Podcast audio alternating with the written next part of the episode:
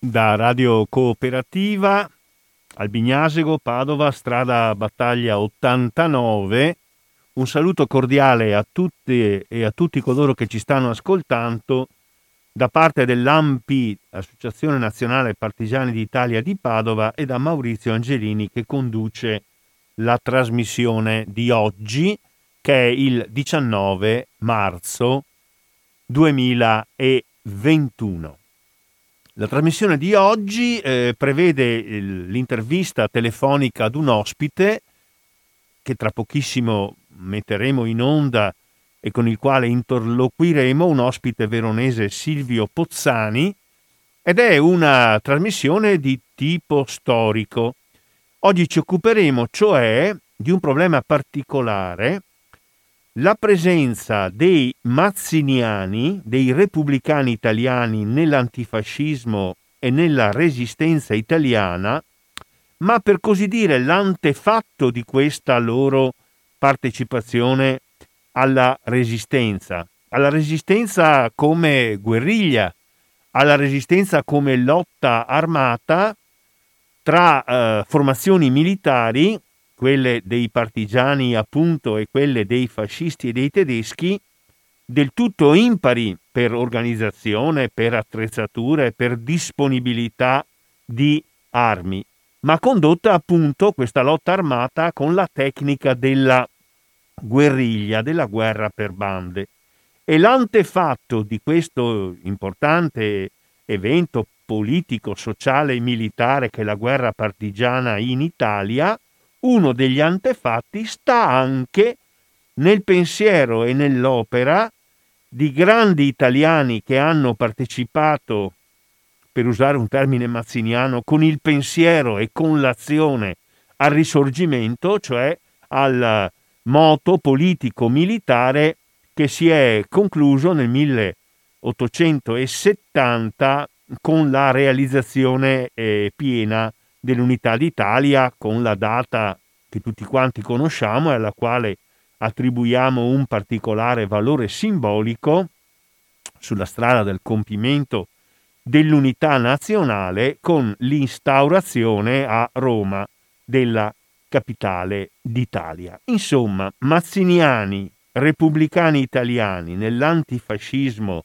e nella resistenza, esame di alcuni eventi, di alcune importanti eh, figure, mi vengono in mente alcuni nomi come quello di Duccio Galimberti, che è stato uno dei grandi comandanti politico-militari della resistenza piemontese, certamente di ispirazione repubblicana. Mi vengono in mente, ma ne parleremo credo in modo molto dettagliato, altri nomi come un nome nel dopoguerra molto discusso, come quello di un repubblicano di origine toscana, Randolfo Pacciardi, che alla resistenza e all'antifascismo comunque ha partecipato in prima persona. Quindi un focus, un'attenzione sullo specifico problema della partecipazione dei repubblicani italiani di ispirazione mazziniana alla resistenza e all'antifascismo,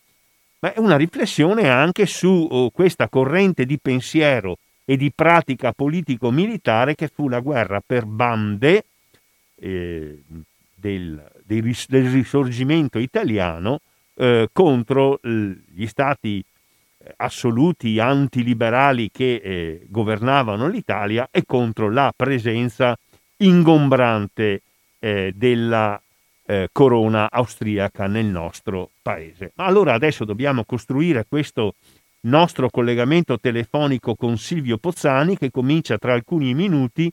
Nel frattempo vi metto all'ascolto di un po' di musica. Rimanete all'ascolto di Radio Cooperativa, tra pochissimo riprendiamo in diretta la trasmissione dell'Ampi di Padova. Ecco, siamo a Radio Cooperativa di Padova, alla trasmissione settimanale dell'Ampi, condotta da Maurizio Angelini, dovremmo avere in linea Silvio Pozzani da Verona. Pronto Silvio? Sì, sono qui. Allora, buongiorno Silvio, grazie di questa tua partecipazione. Ho anticipato ai nostri ascoltatori e ascoltatrici l'argomento di cui oggi noi parleremo, cioè della presenza dei mazziniani, dei repubblicani italiani nell'antifascismo e nella resistenza, in qualche misura di una specie di premessa di tipo eh, così, di tipo politico, tecnico, militare, ma anche di, di tipo concreto, che è eh, la teorizzazione e la pratica della guerra per bande dei mazziniani nel corso del nostro risorgimento. Questo è l'argomento del quale tu, caro Silvio, ti sei occupato anche in diversi articoli che sono usciti sulla eh, rivista dell'Associazione Mazziniana Italiana, l'associazione Mazziniana che è presente in tutta Italia e che ha a Verona, nella città di Verona, da cui ci parla Silvio Pozzani, il suo presidente. E aggiungo che questa nostra trasmissione eh, di oggi dedicata appunto ai mazziniani italiani nella lotta armata per la libertà, per l'indipendenza dell'Italia, dal risorgimento alla resistenza, è stata organizzata con eh, la collaborazione della eh, sezione padovana e rodigina dell'associazione mazziniana. Ecco, allora ehm, Silvio, io partirei da questo. I mazziniani che si costituiscono poi in Partito Repubblicano Italiano, un partito di minoranza ma con presenze significative e, e collocate dal punto di vista organizzativo e elettorale in alcune zone specifiche del nostro paese. Ci vengono in mente subito gli esempi eh, della Romagna, ma anche di alcune eh, zone della Toscana, eh, di alcune zone della città di Roma e del circondario, dei castelli romani. Insomma, come si diceva una volta, un piccolo partito di massa è stato il partito repubblicano. Vediamo oh, un partito come il partito eh, repubblicano eh, come si colloca, diciamo rapidamente, nei confronti eh, del fascismo e come si colloca nella battaglia prima legale, poi illegale e clandestina eh, del movimento antifascista. A te Silvia. Allora, eh, se dovessimo fissare una data dovremmo dire che la posizione antifascista della dirigenza del Partito Repubblicano Italiano risale a cent'anni fa, 1921 eh, la nuova dirigenza eh, del Partito Repubblicano, impersonata in Fernando Schiavetti, eh, prende posizione decisa per l'antifascismo. E precedentemente c'erano state delle incertezze, delle confusioni dovute al fatto che si era combattuta una guerra, che è razza di guerra, sappiamo la grande guerra, e quindi c'era stato l'equivoco che aveva coinvolto tanti eh, esponenti di eh, tutte le aree politiche di allora eh, nell'interventismo. Naturalmente quello dei repubblicani era un interventismo democratico, l'intervento a fianco delle, eh, di Francia e Inghilterra per la difesa delle libertà e per ovviamente la liberazione dei popoli oppressi. Eh, però è chiaro che nella dimensione dell'interventismo rientrava anche la posizione di Benito Mussolini, che era stato uno dei portavoci eh, prima del neutralismo assoluto, ma sono le evoluzioni del personaggio, e poi invece dell'interventismo. E quindi questo aveva un po' confuso le opinioni e le posizioni anche all'interno del mondo repubblicano. Scusami Silvio, ti interrompo un momento, aggiungo a tutto quello che tu hai detto.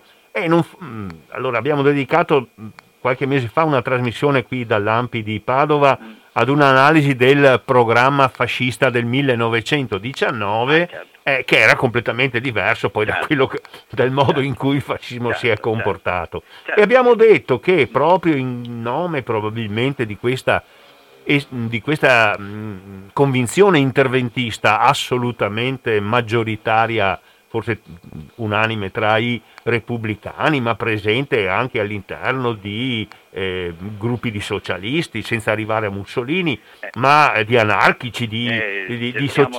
Ricordiamo Leonido Bissolati. Esattamente, ma avevamo detto, per esempio, poi ti rilascio subito la parola, che sì, elementi di, eh, non di confusione, ma insomma di diversa valutazione, si hanno da parte di persone che dedicheranno a partire dal 21-22 la loro vita all'antifascismo, alcuni di questi lasceranno la loro vita. Mi viene in mente che quando si costituisce il fascio di combattimento a Venezia eh, nel 1919, molto a, ridosso del marzo 23, quando si costituisce allo stesso fascio a Milano, insomma, chi aderisce inizialmente al fascio di combattimento a Venezia è Silvio Trentin, il quale conoscerà il licenziamento, la povertà, l'esilio. Ecco, quindi voglio dire, c'è poco da meravigliarsi di questi atteggiamenti, ma dal 21 le cose cambiano. Prego Silvio. Certo, eh, certo e dobbiamo anche ricordare che c'erano, anche, c'erano stati precedenti, cioè era difficile giudicare il fascismo eh, sulla base del programma del 23 marzo 1919, un programma mh, cioè, per certi spunti demagogico, ma per altri certamente, oltre che rivendicazioni de, di rivendicazione dei valori nazionali, anche eh, decisamente repubblicano e quindi avanzato anche dal punto di vista del, delle proposte sociali. Certamente, quindi, certamente. E non dimentichiamo che l'adesione ai fasci di combattimento riguarda per esempio anche altre persone, per esempio Pietro Nenni, eh beh, appunto, certo. poi da, le file repubblicane, agitatore già eh, durante la settimana rossa del 1914 e, e so, i fratelli Bergamo, Guido Bergamo e Mario Bergamo, i quali aderirono al fascio di combattimento salvo allontanarsene poi 1900. Diciamo che Guido e Mario Bergamo sono eh, dei eh, repubblicani e degli antifascisti eh, della zona trevigiana, loro sono di Montebelluna sostanzialmente. Certo, ecco, certo la Repubblica di Montebelluna certo. poi divenne, divenne, tale perché eh, cioè, Livio Vanzetto poi ne aveva scritto certo. a suo tempo nel 1995, l'abbiamo anche presentato anche a Verona nel suo libro eh, L'anomalia laica, cioè il fatto questa, questo fenomeno della, della Repubblica, dei repubblicani, della presenza massiccia dei repubblicani nelle lotte contadine e nell'organizzazione dei contadini, soprattutto nella zona di Montebelluna, quindi la chiamavano la Repubblica di Montebelluna. Ma e insomma, eh, tra l'altro c'era stato anche da parte del fascismo, espresso anche fino al 1921, il eh, la, una posizione di tendenzialismo repubblicano, cioè i fascisti volevano farsi passare come coloro che davano manforte ai repubblicani nella loro rivendicazione dei valori nazionali e i valori naturalmente della guerra vittoriosa eh, che aveva, aveva visto eh, coinvolte tante energie eh, e quindi questo aveva anche eh, destato anche delle, eh, delle confusioni, delle incertezze che poi appunto nel 1921 si risolvono da parte della dirigenza ufficiale con questa posizione decisamente antifascista da parte di Schiavetti ma anche da parte di Guido Bergamo. Ecco, Guido Bergamo che rappresenta questa tradizione già rebellica del, eh, di un repubblicanesimo che si esprime un gruppo dei repubblicani sociali aderenti al Partito Repubblicano Italiano, quindi con una caratterizzazione ben particolare di, eh, eh, di associazionismo e di organizzazione operaia che eh, verrà colpita poi duramente dallo spadrismo eh, fascista ormai dilagante già nel 1921 con l'assalto alle sedi riunite eh, e al, alla redazione del periodico La Riscossa a Treviso con appunto la distruzione delle sedi stesse dopo un assalto e una difesa strenua da parte di un gruppo di giovani repubblicani e di cui io ho avuto l'opportunità di conoscere uno di questi che era poi veneziano ma era iscritto al Partito Repubblicano a Verona, era vissuto in Gran Parte a Verona. E come si chiamava questo amico? Si chiamava Giuseppe Bigarello. Bigarello, ho capito. Sì, eh, Quest'anno poi sono, cento, sono, 100, anni, sono 100 anni dal, dall'assalto fascista. Eh, siamo, sono 100 eh, anni eh, quest'estate, sì. Eh, al giornale della riscossa. Poi sì. e con la complicità anche delle autorità certo. e della polizia che disarmò, andò subito a fare una perlustrazione a disarmare i, difensori che per fortuna loro avevano nascosto delle armi, eh. tra l'altro erano tutti generalmente ex combattenti, insomma c'era il capitano Mottoni per esempio. Sapevano usare le armi, quindi, insomma. Sì, eh, sì che poi eh, sì, sì è, è grande, eh, vabbè, grande ardito anche in questo, grande coraggioso che apre la finestra e si mette a sparare a suo agio la cavalcione della finestra perché così mirava meglio. Ecco, ci sono tutta un, una caratterizzazione di ex combattenti e di decorati anche, che non sono affatto fascisti e anzi sono durissimamente eh, attaccati dai fascisti e eh, erano 1500 i fascisti, i difensori della riscossa erano tutto 19 quindi si ah, difesero a oltranza finché ebbero le munizioni, poi no, dovettero cercare di eh, salvare se stessi perché le sedi vennero, eh, vennero invase e distrutte. Eh. Questa è una caratterizzazione che comunque diventa, eh, si fissa diciamo, nel 1921. Insomma, successivamente poi la, la, la posizione diventa sempre più antifascista, tanto è vero che il giornale ufficiale La Voce Repubblicana esce dopo eh, i giorni del 28 ottobre 1922 con, eh, con eh, stampato alla macchia con il famoso titolo Il re ha risolto la crisi ministeriale consegnando al fascismo il governo d'Italia. Ecco, quindi c'è eh, la eh, chiara eh, consapevolezza e riconoscimento della responsabilità della monarchia nel colpo di Stato fascista che darà al fascismo successivamente tutto il potere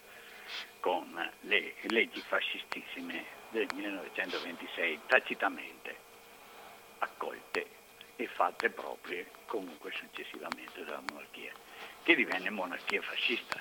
Certo. Allo scudo di Savoia aggiunse i fasci simbolicamente. Ecco. Quindi, Quindi, diciamo il repubblicanesimo oh, trova conferma eh, in questa assoluta acquiescenza, anzi sostegno della, della monarchia, tanto è vero insomma, che ah. eh, Vittorio Emanuele in carica perché era il re che dava eh, l'incarico di costituire il governo, subito dopo la marcia su Roma c'è un tentativo evidentemente sedizioso dei fascisti di andare contro tutte le leggi sì. e per premio insomma incarica Mussolini di costituire, di costituire di costi- il nuovo governo, il nuovo governo che, certo. teniamo presente riceve l'appoggio da parte di tutti i partiti tranne quelli della della sinistra e dei repubblicani che certo. sono presenti in Parlamento con sei deputati nel 1921, sette deputati nel 1924, che è l'anno della legge Capestro, de, eh, della legge maggioritaria, de, del, del, listone eh, unico con fra fascisti e mondo, e una parte del mondo liberale, perché un'altra parte non, non non fu, non fu d'accordo. Ma eh, furono 111 i voti contrari, insomma, e sono quelli, i socialisti ovviamente, i comunisti, i repubblicani, i sardisti, insomma, grosso modo, cioè il mondo della sinistra di cui ovviamente i repubblicani erano parte eh, minoritaria, ma eh, certamente eh, di grande rilievo in alcune zone che tu hai già ricordato. Certo. Quindi, eh, e, fu, e, fu, una lotta di quegli anni, furono, quegli anni furono durissimi per i repubblicani.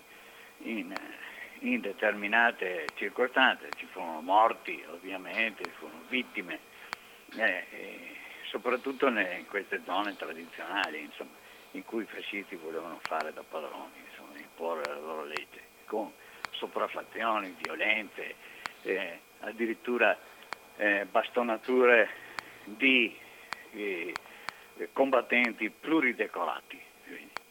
Ecco. Ricordiamo, ricordiamo, per esempio uno molto vicino, anzi repubblicano di allora, Raffaele Rossetti, per esempio. Sì?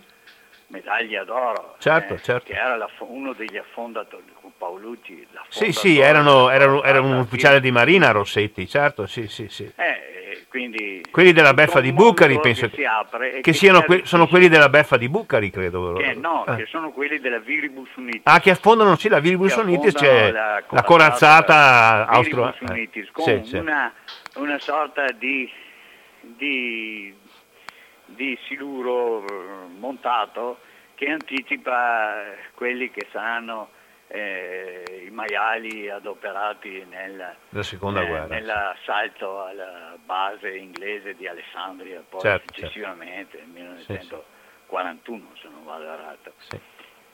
Eh, quindi, quindi c'è tutta, e poi naturalmente questa nuova guardia fatta tutta di reduci in gran parte insomma, della Grande Guerra, ma certamente non con cent'anni con le posizioni fasciste, si arricchisce di altri come Randolfo Pacciardi, sì?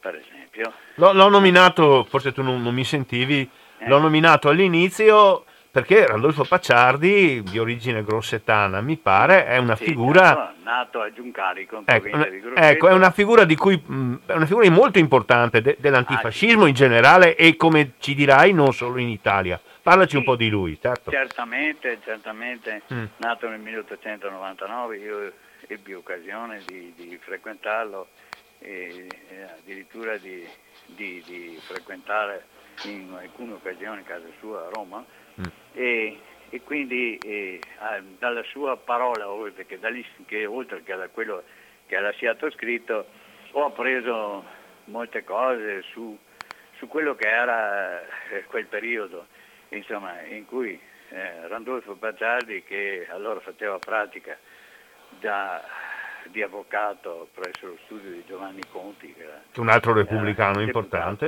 Repubblicano, poi tra l'altro, certo. e quello che, che intervenne eh, appunto alla Camera subito dopo per, nel discorso per la fiducia del eh, governo Mussolini dicendo eh, la storia non cammina per binari obbligati perché la volontà dell'uomo è quella che fa la storia eh, quindi lei, lei, onorevole Mussolini, pretende di dettare la storia, ma la storia non è così. Vabbè, e, e lui faceva pratica, eh, già eh, ovviamente combattente pluridecorato, due medaglie d'argento e una di bronzo, eh, non gli fu data la medaglia d'oro probabilmente perché eh, c'era il discorso del suo pubblicanesimo. Eh, comunque una, una, persona che si pone subito come uno dei dirigenti del Partito Repubblicano Italiano in esilio perché egli viene, viene visitato dalla polizia nel 1926 ma riesce a prendere il largo perché si era preparato il cammino attraverso i tetti di Roma e poi grazie a, alla collaborazione del figlio di Cesare Battisti. Gigino, Gigino Battisti, Battisti, sì, certo. E della, della famiglia di Cesare Battisti nel Trentino, egli riesce a guadagnare l'estero e quindi a passare in Svizzera dove per, dal 1927 al 1933 esiste una sorta, grazie a lui, esiste una sorta di centrale mm. antifascista, sì.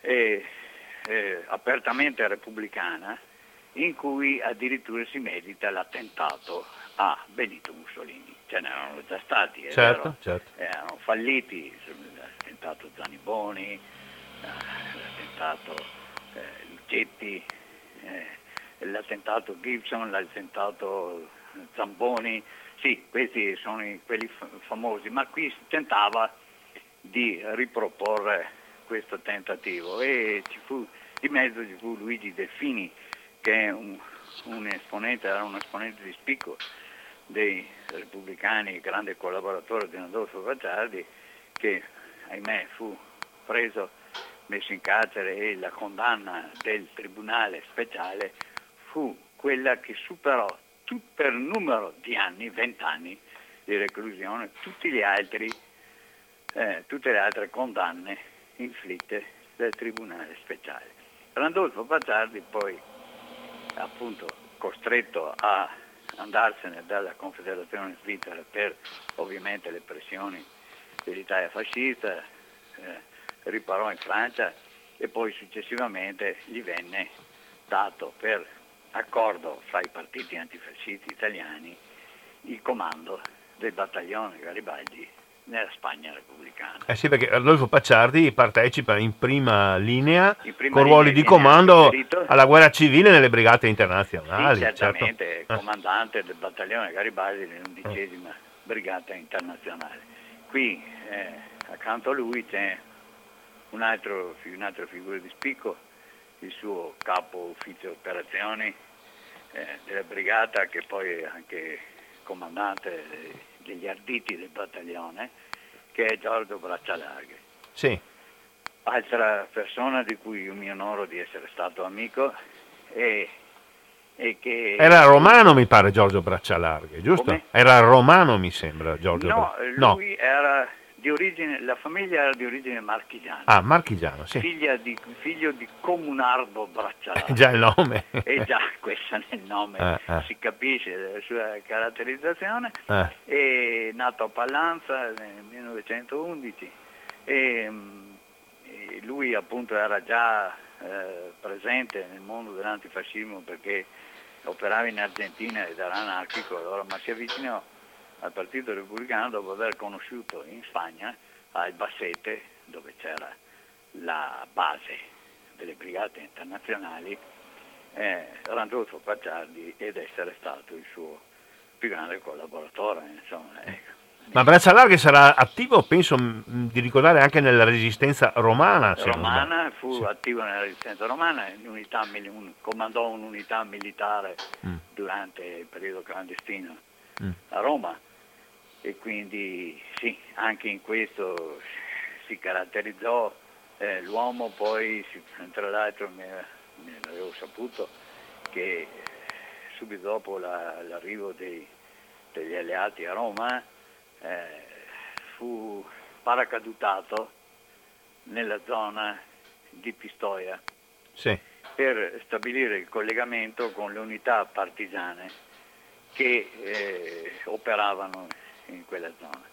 E qui, e qui appunto è una delle eh, altre figure di rilievo del mondo del, del, del repubblicanesimo, ma le radici appunto portano lontano e, e del repubblicanesimo italiano nella lotta che continuò la sua vita, tra l'altro il Partito Repubblicano all'estero con, eh, soprattutto in Francia, ma anche in Svizzera, appunto, ma anche poi il trasferimento negli Stati Uniti d'America dello stesso Pacciardi portò ai repubblicani anche a essere presenti, a collaborare in prima persona nella fondazione della Mazzini Society sì.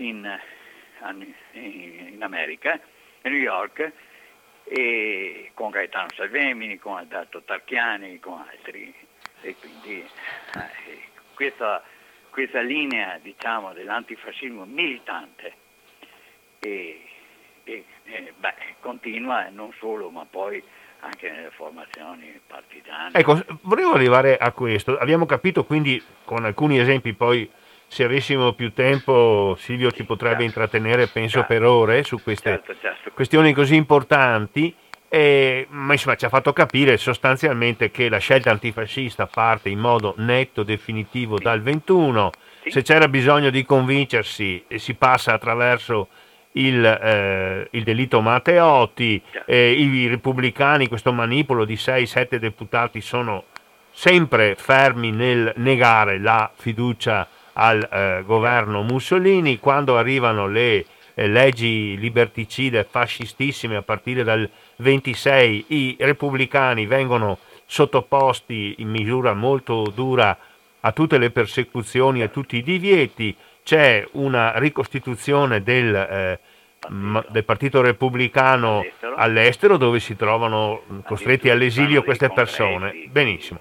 Arriviamo alla, a subito dopo l'8 settembre 1943. Quello che stupisce e colpisce, adesso ne parleremo caro Silvio, è che quando si forma come organismo politico dirigente dei partiti antifascisti il Comitato di Liberazione Nazionale. Entro questo comitato troviamo la Democrazia Cristiana, il Partito Comunista, il Partito Socialista che si chiamava eh, Partito Socialista di Unità Proletaria, il Partito Liberale, il Partito d'Azione, un piccolo partito liberale di, del Sud che si chiamava Democrazia del Lavoro dentro non ci sono i repubblicani e non certo perché non sono antifascisti, ah, ma per no. motivi diversi. Ce li spieghi? Come mai? Sì, certamente c'è, c'è la polemica eh, sempre aperta e decisa con le posizioni del CLN che naturalmente c'è anche di mezzo la svolta di Salerno, la cosiddetta svolta di Salerno,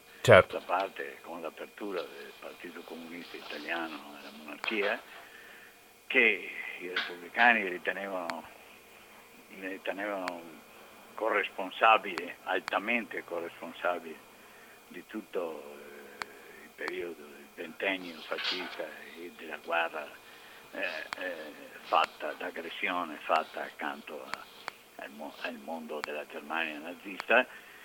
E quindi non non ne fanno parte, sì, c'è il Comitato di Liberazione Nazionale Alta Italia in cui vede c'è la partecipazione di una parte del partito, ma ufficialmente ne rimane fuori perché appunto non accettava questa posizione di compromesso con un'istituzione che riteneva fosse, fosse stata del tutto compromessa.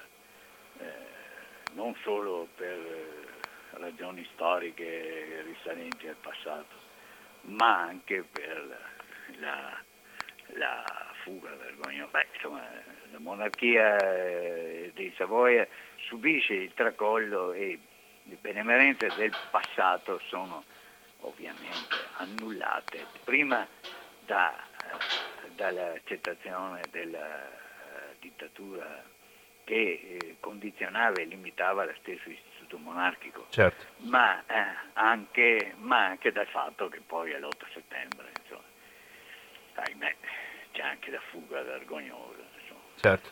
di, di, tutta la Casa Reale, oltre che tutta eh, la dirigenza militare generali di fronte a, all'invasione tedesca della penisola. Eh, con l'esercito italiano sia in Italia che all'estero lasciato completamente privo con di qualunque disposizione. non ha certo. ordini ben precisi, a parte appunto esempi luminosi. Certo. Cefalonia, certo, sì, insomma, sì. Il, mm. il, sacrificio della divisione mm. Acqui o di altre unità mm. che mm. comunque si, si segnalano e si difendono e, e cercano di reagire addirittura, beh, insomma, vabbè, la Sardegna, poi, per esempio, sì, eh, c'è la Sardegna e la Corsica, sono di, delle posizioni de, de, dell'esercito italiano, danno la possibilità agli alleati di Ma comunque, a parte questo, se, se si assiste alla debacle della, della monarchia di Savoia è proprio per, questo, per questi motivi. Insomma. Poi si arriva alla scelta del 2 giugno 1946 a cui il partito naturalmente dà tutto il suo, il suo apporto, ma ci sono, ci sono c'è, la, c'è, tutto il, il, mondo della resistenza e nel mondo della resistenza ce ne sono di, eh, di nuclei operativi Ecco, questo, questo, questo dovresti, dovresti, raccontarci e eh, precisarci. Eh, non fa parte volutamente del Comitato di Liberazione Nazionale, il Partito Repubblicano, perché dice ma se voi non ponete la pregiudiziale eh, antimonarchica e allora noi non ci stiamo. Ecco. Ma questo non significa che i repubblicani non siano no, no, no, anzi, attivi militarmente. Ecco, raccontaci un anzi, po'. Anzi, eh, ci sono in Lombardia le brigate Amazzini eh, hanno 34 caduti, poi uh, ufficialmente riconosciuti e, e, fanno parte del de martirologio eh, ovviamente ufficiale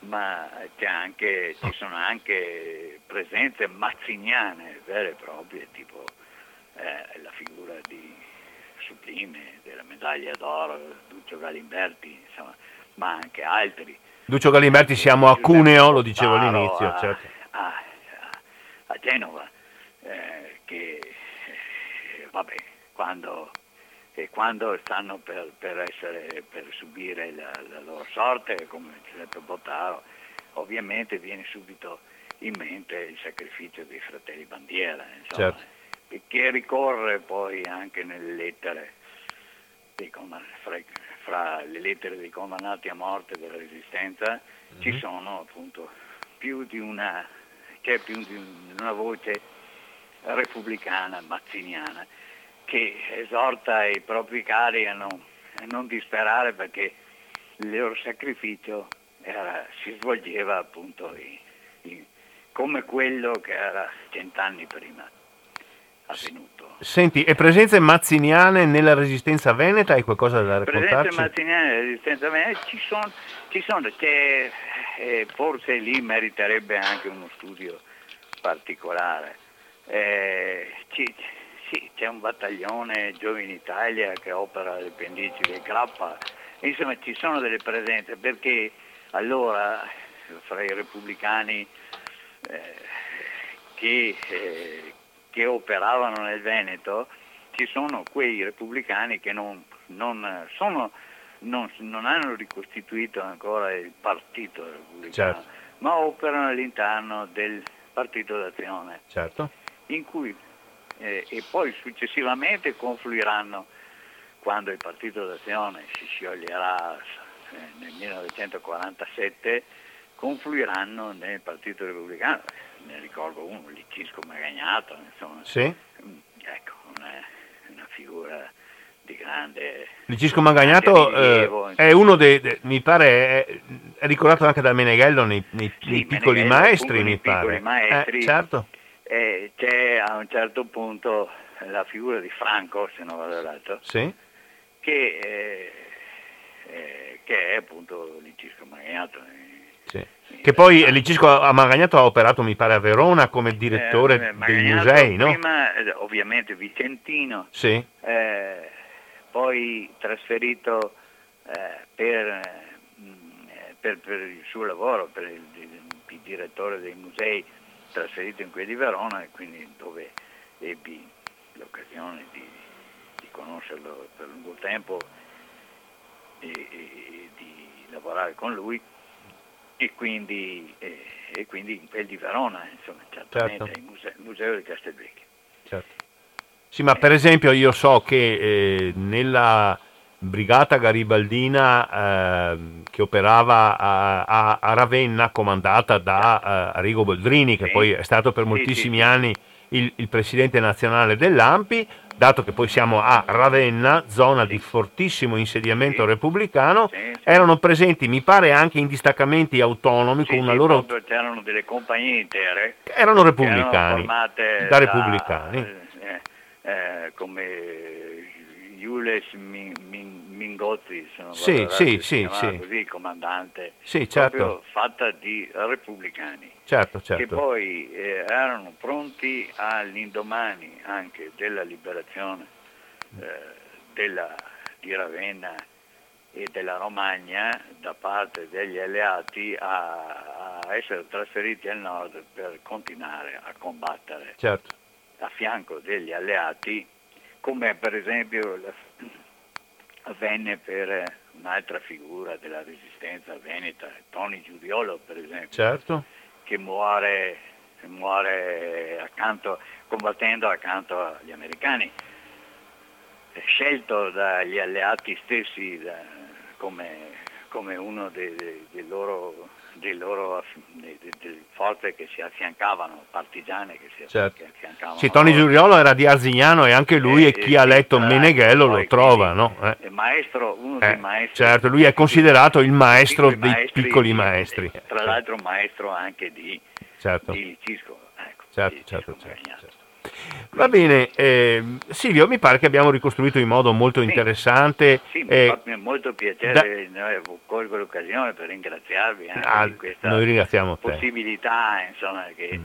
eh, offrite di, di, di, di, parlare di, un, una, un, una, un, di alcune eh, particolarità che magari mm. saranno sfuggite. Certo, meno conosciute, certo, no. certo. Adesso proviamo, mm, in questa seconda parte abbiamo ancora un quarto d'ora per noi, poi vediamo con le telefonate. E, mm, io ho detto all'inizio, come del resto eh, avevamo concordato, che certo insomma, questi sono fatti che partono dal... Eh, immediato primo dopoguerra, passano attraverso la vicenda dell'antifascismo, vedono la eh, presenza importante dei eh, mazziniani, dei repubblicani nella resistenza, ma ci sono degli antecedenti sia a livello di pensiero, di teoria, sia a livello di pratica in quello che è stato il contributo molto importante eh, che poi alla fine non ha prevalso perché l'Italia è nata come Italia unita eh, monarchica, no? ma il contributo dei mazziniani, il ruolo insomma, di Mazzini dei mazziniani nel risorgimento è veramente importante. Allora, la resistenza come guerra di liberazione nazionale, come guerriglia, come guerra per bande, con una tecnica militare particolare, eh, fa parte del pensiero e dell'azione mazziniana nel risorgimento. È, nel senso che insomma, queste premesse si possono far risalire a cose successe, scritte, pensate e agite nel risorgimento. Vogliamo parlare di questo? Sì, sì eh, sono le, le, radici a cui eh, accennavo prima. Eh, c'è una, nel risorgimento e eh, pochi ne hanno rilevato l'importanza, pochi nel dibattito generale insomma, sulla resistenza eh, italiana, c'è una, una, l'antecedente del risorgimento italiano in cui eh, il, il grande teorizzatore della guerra per bande, cioè della guerriglia, della guerra partigiana, è stato un grande italiano che si chiamava Carlo Bianco di Saint-Geriot, che era un, un ufficiale dei dragoni durante la rivoluzione del 1821, di cui quest'anno tra l'altro ricorre il bicentenario, certo. e la rivoluzione repressa ovviamente da, dall'intervento dell'Austria, come era accaduto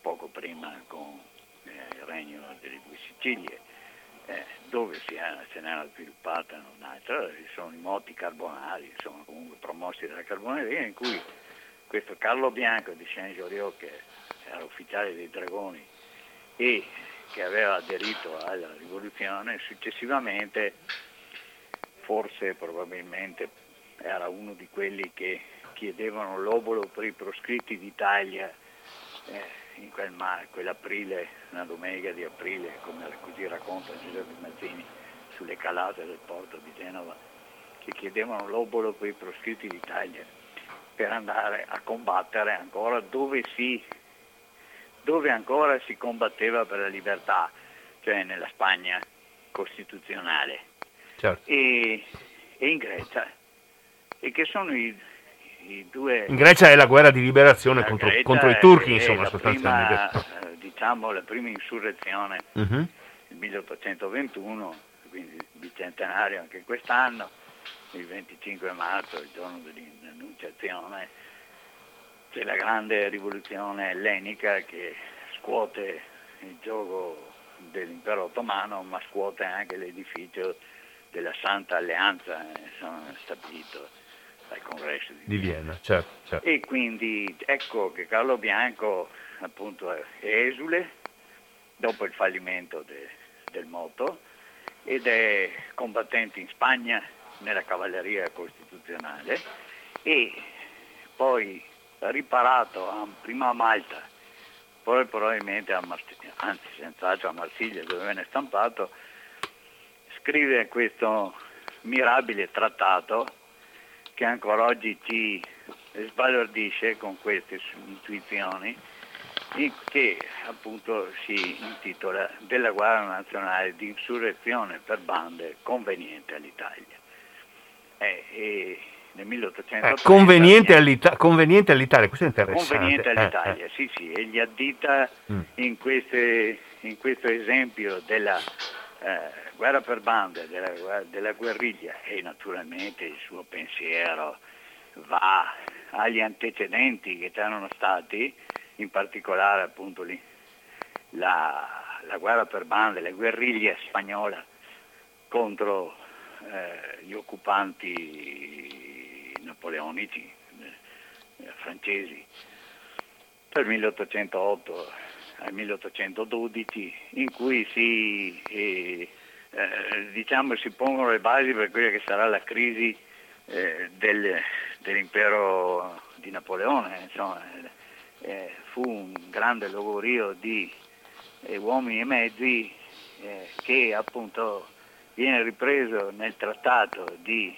Carlo Bianco di Saint-Joliot come una delle possibilità che hanno i popoli oppressi di scuotere il loro gioco, le loro catene attraverso questa guerra che naturalmente sottolinea e viene ripreso poi da Giuseppe Mazzini mm. in, una, in un articolo sulla, sulla, rivista, sul periodico della Giovine Italia, periodico clandestino ovviamente, ma che veniva diffuso ovunque, che della guerra eh, eh, di insurrezione conveniente all'Italia, che è del 1833. Poi Carlo Bianco e Giuseppe Mazzini si conoscevano già, poi anche Carlo Bianco confluì nel, nella Giovine Italia e quindi eh, fece parte anche di quel gruppo di italiani che insieme con eh, esuli polacchi, esuli tedeschi fondarono il 15 aprile del 1834 la Giovine Europa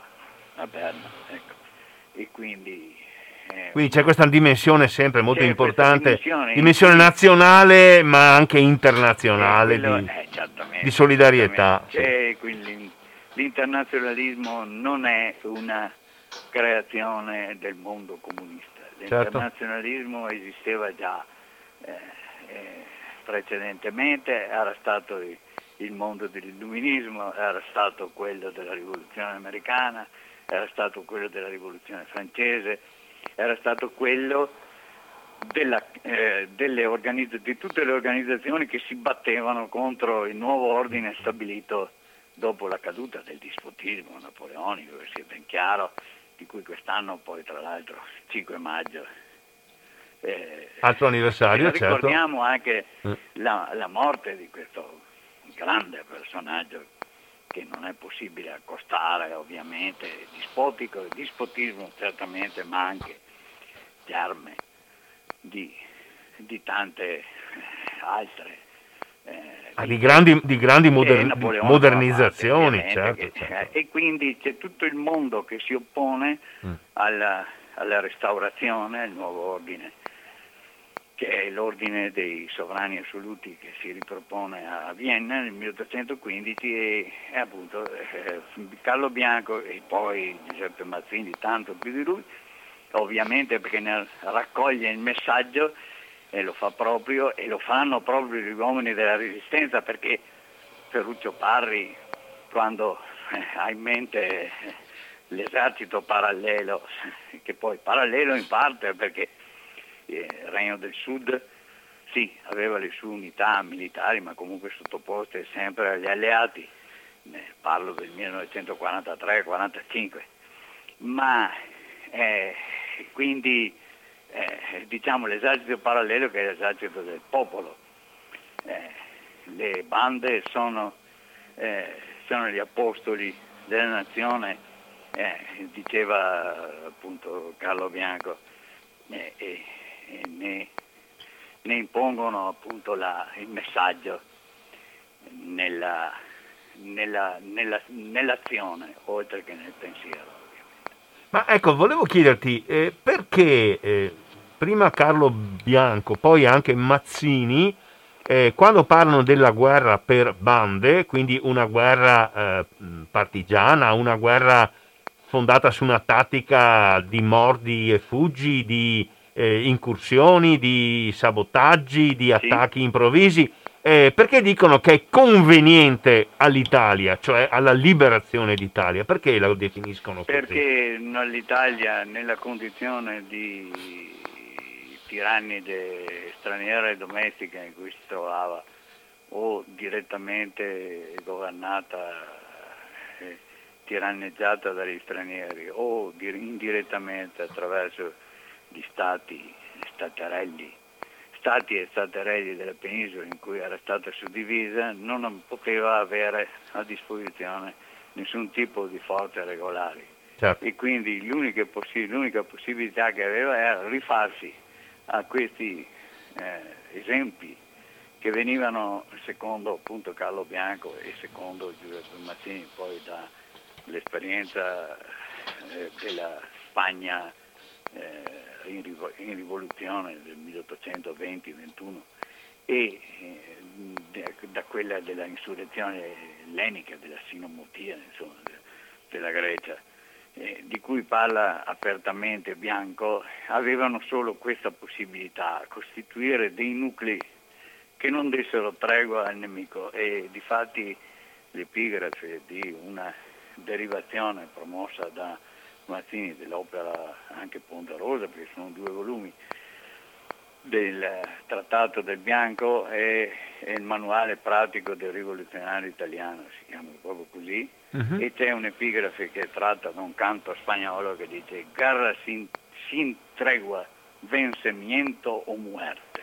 Mm. Quindi eh, era, eh, è una guerra di di, senza quartiere, ma significa anche una guerra totale che coinvolge tutti e che non necessita da parte di tutti, lo sapevano, l'aveva capito Carlo Bianco e Mazzini ovviamente ne, ne trasse eh, l'insegnamento che eh, se si voleva liberare l'Italia da quella condizione facendo appello alle eh, risorse eh, umane e fisiche perché il, il, il territorio si prestava e le montagne, appunto, ma non a caso appunto, anticipa in fondo di cent'anni quelle o poco più quello che sarà andare in montagna, andare in montagna. La resistenza italiana eh, sì. e si trattava di una guerra senza quartiere.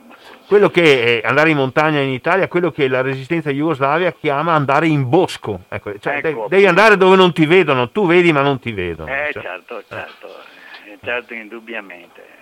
Eh, questo, e questo mm, quello che duole di eh, questo di, di questo, questo fatto che comunque appartiene all'origine del pensiero della guerra per bande e quindi della teorizzazione della guerra eh, di guerriglia o guerra partigiana mm. è che non, non, siano stati adeguatamente sempre ricercati eh, questi maestri che stanno all'origine, Carlo Bianco e poi Giuseppe Mazzini come lui che eh, poi la guerra per bande sì, ebbe applicazione durante il risorgimento come eserciti paralleli perché sappiamo dei corpi volontari, ma insomma arriviamo alla spedizione dei mille eh, di Garibaldi, anzi precedentemente la legione garibaldina eh, che si batte nel 1849 a Roma ma, e dopo eh, la celebre ritirata di Garibaldi, ma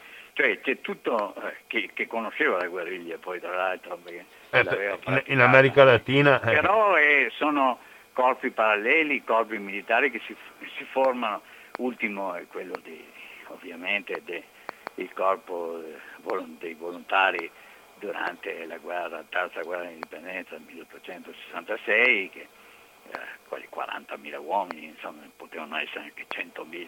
Mm. Cioè, Garibaldi era un personaggio... Che sono gli unici, che, gli unici, che non perdono dalla parte degli italiani. Appena faceva un cenno, eh, eh. eh, eh subito eh, accorrevano i volontari, insomma. Quindi eh, il discorso è che eh, la guerra per bande come sistema fu scarsamente applicata, sì, qualche episodio durante il risorgimento, ma non ebbe modo perché appunto si, si, coll- si dovettero collocare questi, questi, corpi volontari che pur, pur furono, eh, non dimentichiamo, alla fine della spedizione del 1000 sono 50.000 uomini, insomma, non mm. è che è un'armata vera e propria, eh, si devono collocare anche eh, eh, in posizione ben precisa anche rispetto a quello che sarà l'esercito prima piemontese, sardo, insomma, mm, certo. e poi eh, l'esercito italiano che nel 1861 diventa tale, insomma, quindi c'è questa, quindi scarsamente applicato. Ricordiamo solamente il, moto Veneto Friulano, nel 1864, sì. in cui una banda di 50 volontari sulle balze del Trentino tenne occupata, ci hanno occupato un corpo d'esercito austriaco di 20.000 uomini, insomma, e tenne la montagna per, per diverso tempo. Ecco. Se fosse stato seguito forse sarebbe stato un esempio, un esempio eh, che poi successivamente appunto ebbe la sua mm. applicazione, grande applicazione, prima citavi la Jugoslavia e subito dopo viene l'Italia, ecco, mm, eh, certo. che eh, ebbe la sua applicazione cent'anni dopo, certo, certo. quando però alcuni capirono che questa, quello dell'esercito popolare, mm-hmm. cioè quello di, di queste forze eh, scaturite da, dal mondo eh, non ufficialmente eh, eh regolarizzato del, degli eserciti eh, regolari, ma, appunto, ma dal mondo del, della società, eh, dei, dei, borghesi, dei civili, dei contadini, dei, di tutti quelli che più o meno attivamente fecero parte di questo di questo grande moto che fu la resistenza italiana e quindi ecco. sai, sai cosa mi viene in mente Silvio adesso mm, in questi giorni io naturalmente preparando questa nostra trasmissione anche a me sì. sembra interessante insomma originale mi sono riletto i tre saggi che tu hai dedicato mm. appunto a questa tematica come sì. dicevo penso prima di collegarmi con te che sono apparsi tra eh, il 2010 e il 2017 sulla rivista dell'associazione mazziniana italiana, il pensiero mazziniano. Mi viene in mente che eh, tra le polemiche che negli ultimi anni hanno ripreso vigore di chi tende a eh, o negare, oppure non a negare, ma a sottovalutare molto la resistenza, c'è il solito argomento per cui, beh, in fin dei conti, cosa serviva mettere in campo i partigiani, cosa serviva fare gli attentati, cosa serviva eh, fare i sabotaggi, tanto comunque eh, gli inglesi e gli americani vincevano lo stesso, sto banalizzando, che sono argomenti che, che spostati indietro di cento anni ho sentito fare criticamente da tutti coloro che criticavano il radicalismo mazziniano, che accusavano Mazzini di di eh, proporre delle azioni suicide, delle azioni che comportavano la morte di chi ci partecipava, eh, delle inutili stragi quasi per usare una frase del Papa in un altro contesto. Insomma, individuare nel tentativo di costruire un movimento dal basso che non passa attraverso lo Stato sostanzialmente, l'esercito, ma attraverso l'armamento, l'autoarmamento del popolo, quando va bene qualcosa di inutile, una fuga in avanti, un mandare la gente al massacro. Io ho notato che c'è questa polemica oggi contro la resistenza e ieri nei confronti dei mazziniani, dei tentativi, dei moti a cui tu facevi riferimento o, o sbaglio in questo eh, accostamento? sì, eh, comunque eh, sì, eh, probabilmente questi, queste, queste accuse saranno saranno sempre ripetute e, sarà difficile eh, estirpare questo tipo di mentalità. E, eh, il discorso del, dell'acquiescenza e del non vedere una luce eh, come fu nel, nel periodo della restaurazione e successivamente nelle vicende che riguardavano il risorgimento italiano e non vedere la luce anche durante l'occupazione da parte delle forze naziste, con ovviamente eh, la collaborazione del, dei vari fascismi, tra cui ovviamente il più, più importante, il più, eh, il, più, il più, forte è certamente il fascismo italiano, eh, durante quella che è stata eh, per lungo tempo. E quindi quando parliamo di Europa parliamo anche di resistenza europea, eh, ricordiamoci che dal 1940 al 1945 eh, tutta l'Europa continentale è sotto il tallone del, de, del, nazi, del nazifascismo e quindi eh, cioè dei nazisti e dei, collabor- e dei, collaboratori dei nazisti che, che, non mancavano da nessuna parte. Ah, Dove arrivavano i nazisti c'erano i collaboratori eh, locali. Beh, sì, eh. vede, certo, oh, certo. Eh, cioè, era, era, divenuto una definizione Quisling, il Quisling, certo, no? il certo. Quisling poi è, il capo de, del partito collaborazionista norvegese, poi, né? quindi eh, c'era tutto un aspetto, non parliamo del collaborazionismo francese, eh beh, Vichy, eh, Vichy appunto, e, e, e, i suoi e i misfatti relativi, quindi mm-hmm. eh, ci sarà sempre una posizione di questo tipo, ci sono, eh, ma c'è sempre anche per fortuna la parola dei suscitatori, la parola dei suscitatori come Giuseppe Mazzini, insomma, come, eh, per, per, essere più vicini eh, Resistenza, Ferruccio Parri e, e, altri che invitavano gli italiani a non eh, eh, a subire ed essere disposti a subire tutte le prepotenze degli stranieri.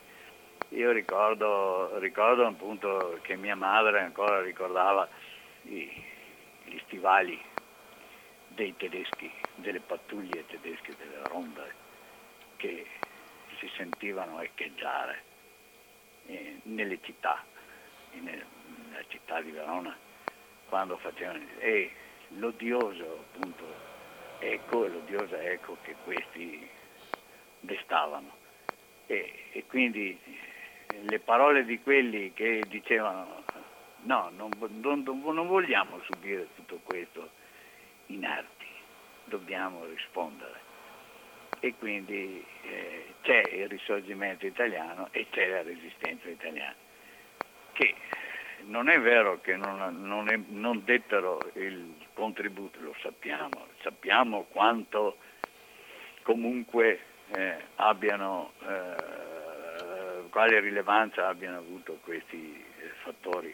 Pensiamo al risorgimento italiano senza Mazzini, la Giovane Italia e il programma il programma della rivoluzione italiana, perché Italia una, indipendente, libera, repubblicana, è il programma di tutto il risorgimento italiano. Certo. Mancò la Repubblica, arrivò nel 1946, ma ci fu di mezzo il travaglio di un'occupazione, di una, eh, come dire, dell'Italia corsa da eserciti stranieri in lungo e in largo, da nord a sud, e quello che moralmente si ottenne fu dovuto al fatto che eh, c'era stata anche la creazione di questo esercito popolare dal basso che si era andato formando e che aveva assunto le dimensioni che, avevano, che aveva assunto durante eh, gli anni di, questa, di, questo, di questo tremendo travaglio. Sì.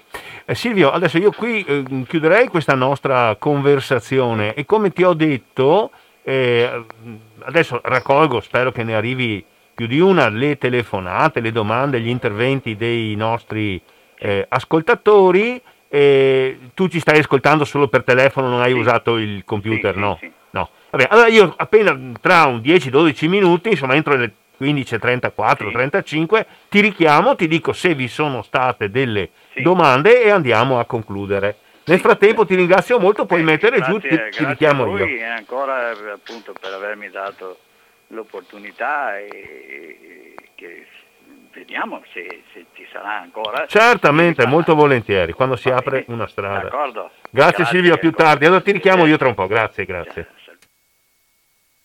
Ecco, abbiamo ascoltato Silvio Pozzani, il eh, presidente dell'Associazione Mazziniana Italiana di Verona, con il quale abbiamo discusso, abbiamo, l'abbiamo ascoltato in una chiacchierata che spero sia stata per voi interessante mm, sul ruolo dei mazziniani, dei repubblicani nell'antifascismo e nella resistenza con tutte le problematiche e sulla eh, idea eh, mazziniana e del mazziniano Carlo Bianco di Saint-Joriot di affidare, ancora nell'Ottocento, durante il Risorgimento, il compito principale per la liberazione d'Italia dagli austriaci, questo era il problema di allora, e per il rovesciamento delle monarchie assolute alla guerra per bande, alla guerra di popolo.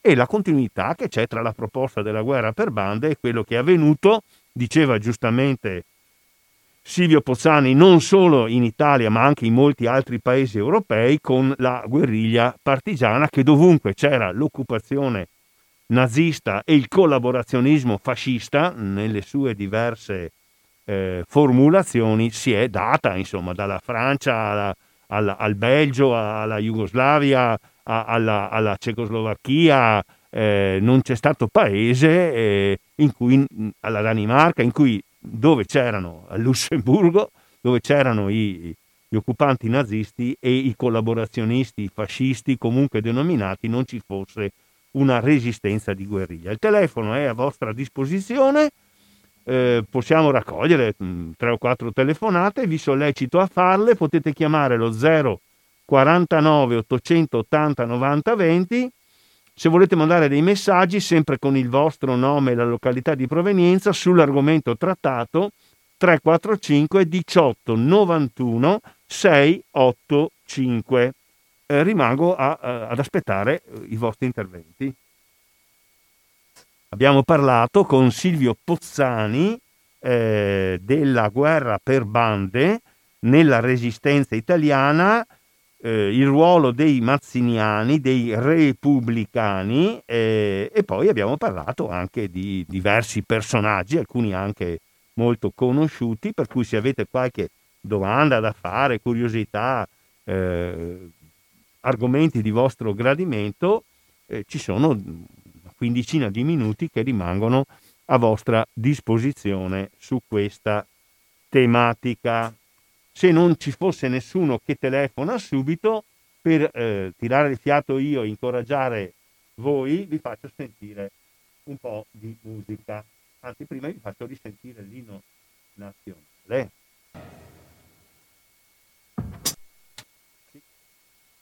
Siamo in onda da Abano Terme. Eh, Lorenzo, prego Lorenzo. Buongiorno, buonasera a tutti, sono Lorenzo di Abano. Mentre a proposito di chi critica che non era il caso di, di combattere, fare la resistenza perché tanto eh, venivamo liberati lo stesso. E in realtà io rispondo così, in realtà non è vero perché in Francia c'è stato un generale che De Gaulle che ha organizzato, sia anche lui alleato alla resistenza ed è riuscito a vincere, quindi è andato al tavolo dei vincitori. E volevo chiedere a proposito, eh, in Italia c'era qualche possibilità di qualche generale che potesse avere influenza sull'esercito e avere lo stesso esito. Vi ringrazio della risposta e saluto tutti. Grazie, grazie, è molto interessante. Ti ringrazio molto.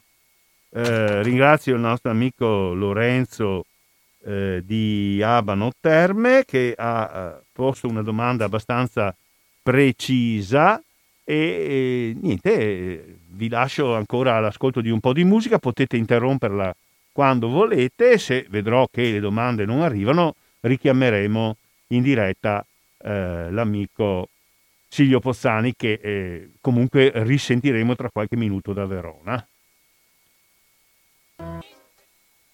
Ecco, ritorno in diretta da Radio Cooperativa e, e, mi scuso anche di questa durata superiore al previsto della, della musica perché abbiamo un problema tecnico al telefono, sto cercando di richiamare l'amico Pozzani a, a Verona e non riesco a contattarlo, quindi eh, vi prego di eh, scusarmi di questo, inconven- di questo, inconveniente che eh, ci mette nelle condizioni di non riuscire a chiudere la trasmissione.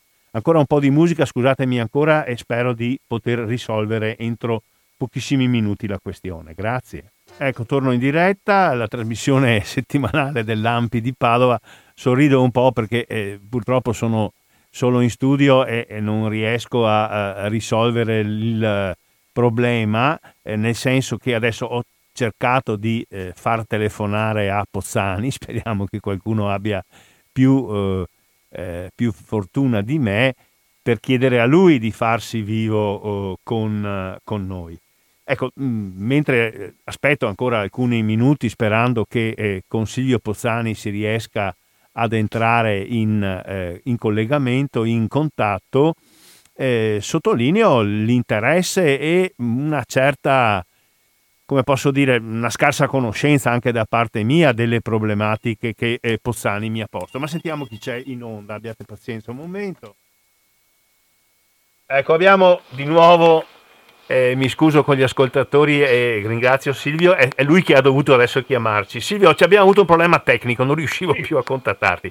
Ti dico comunque molto rapidamente che abbiamo ricevuto una telefonata di una persona, di un nostro ascoltatore di Abano Termo, Lorenzo, che eh, parte un po' dal eh, discorso del disfacimento del nostro esercito e dice ma in Francia eh, l'occupazione nazista avvenuta molto rapidamente, subito insomma, nei primissimi mesi della guerra, comporta il disfacimento del paese, addirittura il sorgere di uno Stato collaborazionista, ma c'è una figura militare, e qui torniamo appunto, eh, che è il generale de Gaulle. Eh, in Italia, dice Lorenzo, non c'era nessuno delle forze militari, dei grandi dirigenti militari eh, che potesse assumere un qualche ruolo? La risposta chiaramente è no, se no ci sarebbe stato, eh, ma voleva sentire il tuo parere su questo. Ecco. Purtroppo non l'abbiamo, non, non c'è una figura di, di, di, questo,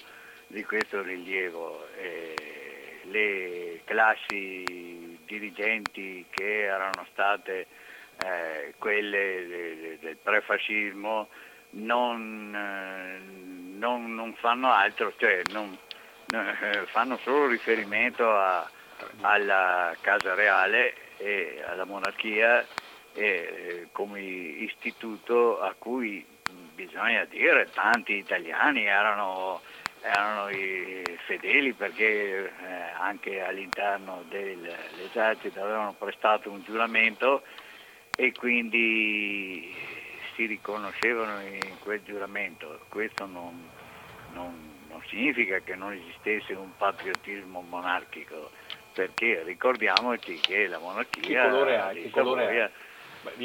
Beh, vabbè, il compromesso del risorgimento aveva fatto i propri i valori nazionali, quindi aveva acquistato le benemerenze Se vuoi sentire, su quello rosa, conseguenti all'aver accolto il messaggio in parte almeno il messaggio del risorgimento, Italia e Vittorio Emanuele, insomma il compromesso garibaldino e poi e, e l'averlo fatto proprio.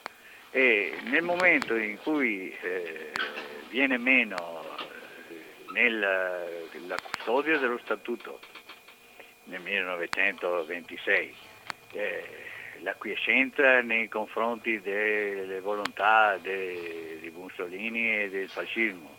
E poi successivamente fatto gravissimo il crollo della monarchia stessa che fugge appunto, eh, si trasferisce in Italia meridionale perché in Italia meridionale sono già arrivati gli alleati eh, e in cui si va riformando questo regno del sud che sarà chiamato così, ma è eh, regno d'Italia che ovviamente dichiara guerra alla Germania e, e, e, viene considerato co-belligerante, che non è non è alleato.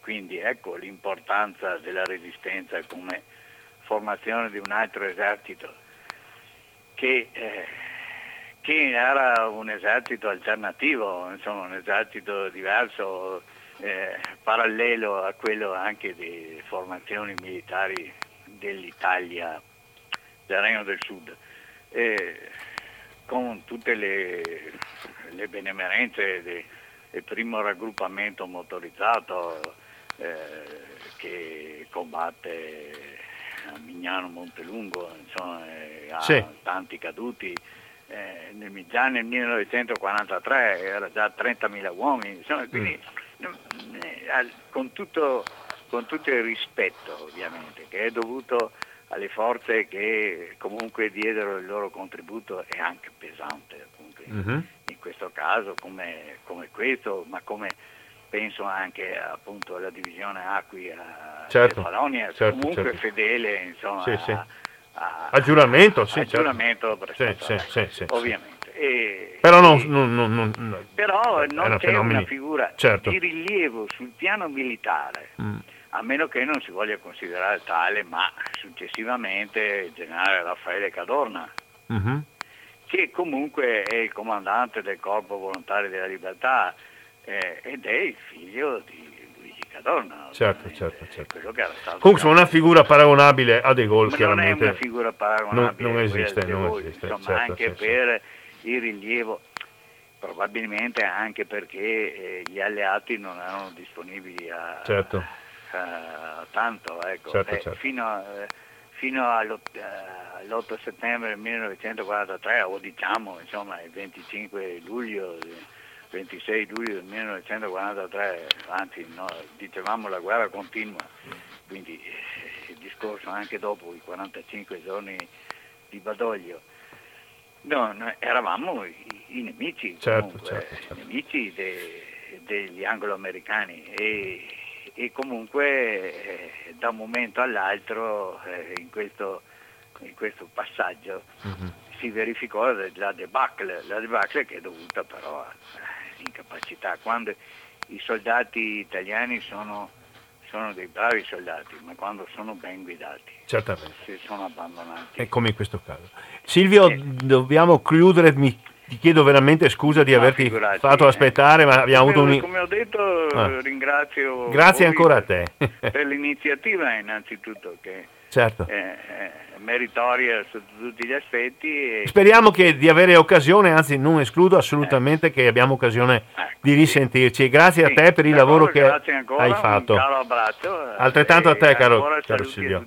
Grazie, Grazie a Silvio Pozzani, presidente dell'Associazione Mazziniana di Verona, con il quale abbiamo chiacchierato assieme di, del ruolo dei mazziniani, prima nel risorgimento e poi nella resistenza nella lotta armata per la liberazione d'Italia. E così concludiamo, mi spiace se abbiamo dovuto sentire più musica del previsto, ma non riuscivo a collegarmi telefonicamente, tanto è vero che ha dovuto chiamarmi lui qui in sede.